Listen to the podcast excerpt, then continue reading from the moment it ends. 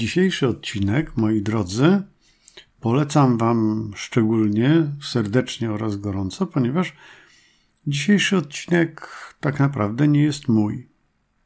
Dzisiejszy odcinek stworzył Bartosz Szojer, którego sobie niezwykle cenię, a ponieważ zgodził się na udostępnienie tego swojego tekstu tak naprawdę na Facebooku, ja postanowiłem, że rozpropaguję go w wersji audio. A tytuł dzisiejszego odcinka to Ekonomia handlu wizami. Posłuchajcie. Załóżmy czysto hipotetycznie, że masz pomysł na biznes, którym jest handel wizami.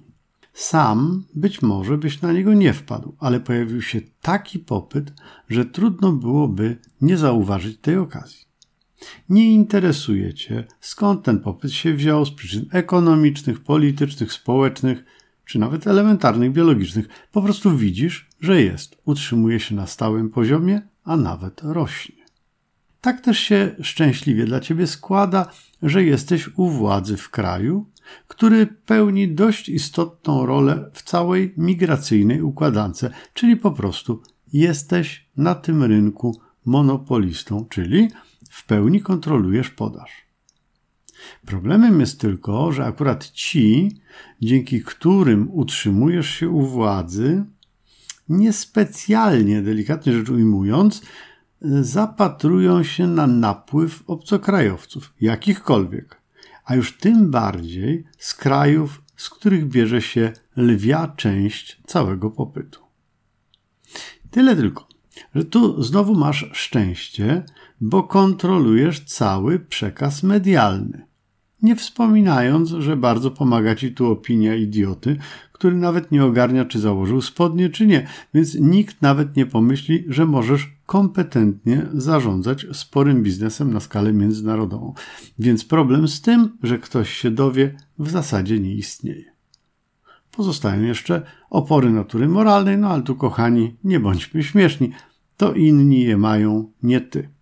W tej, jakże dla Ciebie szczęśliwej sytuacji, powstaje mimo wszystko konkurencja. Co prawda substytut Twojego produktu, czyli legalnych wiz, jest dość odległy, bo jest nim skorzystanie z pomocy mafii lub organizacji, które robią to z pobudek humanitarnych, które zajmują się nielegalnym przemytem ludzi przez granicę.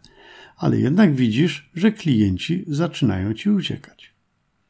Spokojnie jednak podchodzisz do sprawy i wymyślasz, że zbudujesz mur na granicy i wyślesz tam dodatkowo wojsko, dając mu wolną rękę i ochronę w postaci stanu wyjątkowego przed niepotrzebnym nikomu zainteresowaniem. Masz teraz dwa w jednym.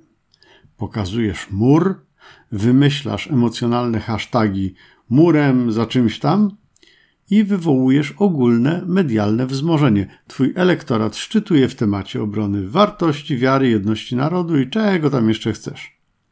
Tym samym jednak, i to dla Ciebie biznesowo jest bardziej istotne, wysyłasz sygnał do Twoich potencjalnych klientów, że korzystanie z usług konkurencji stało się właśnie dużo droższe, bo do ceny nielegalnego przemytu i lewych wiz muszą dodać ryzyko, dość wysokie teraz właśnie, że przypłacą to życiem. Klienci skruszeni wracają do Ciebie, a Ty spokojnie możesz podnieść cenę swojego produktu. W końcu zainwestowałeś w mur i cały ten medialny cyrk, więc ktoś musi za to zapłacić. Niestety przypadkiem wszystko wychodzi na jaw. Dramat? A w życiu. Inni mają właśnie opory moralne, które spowodują, że nie wykorzystają do spodu Twojego potknięcia, więc robisz to, co zwykle. Czyli chowasz najbardziej wstydliwe zabawki, wjeżdżasz z tematem zastępczym i ogólnie czekasz, aż sprawa przyschnie. Swoje zarobiłeś i nie jest to Twoje ostatnie słowo.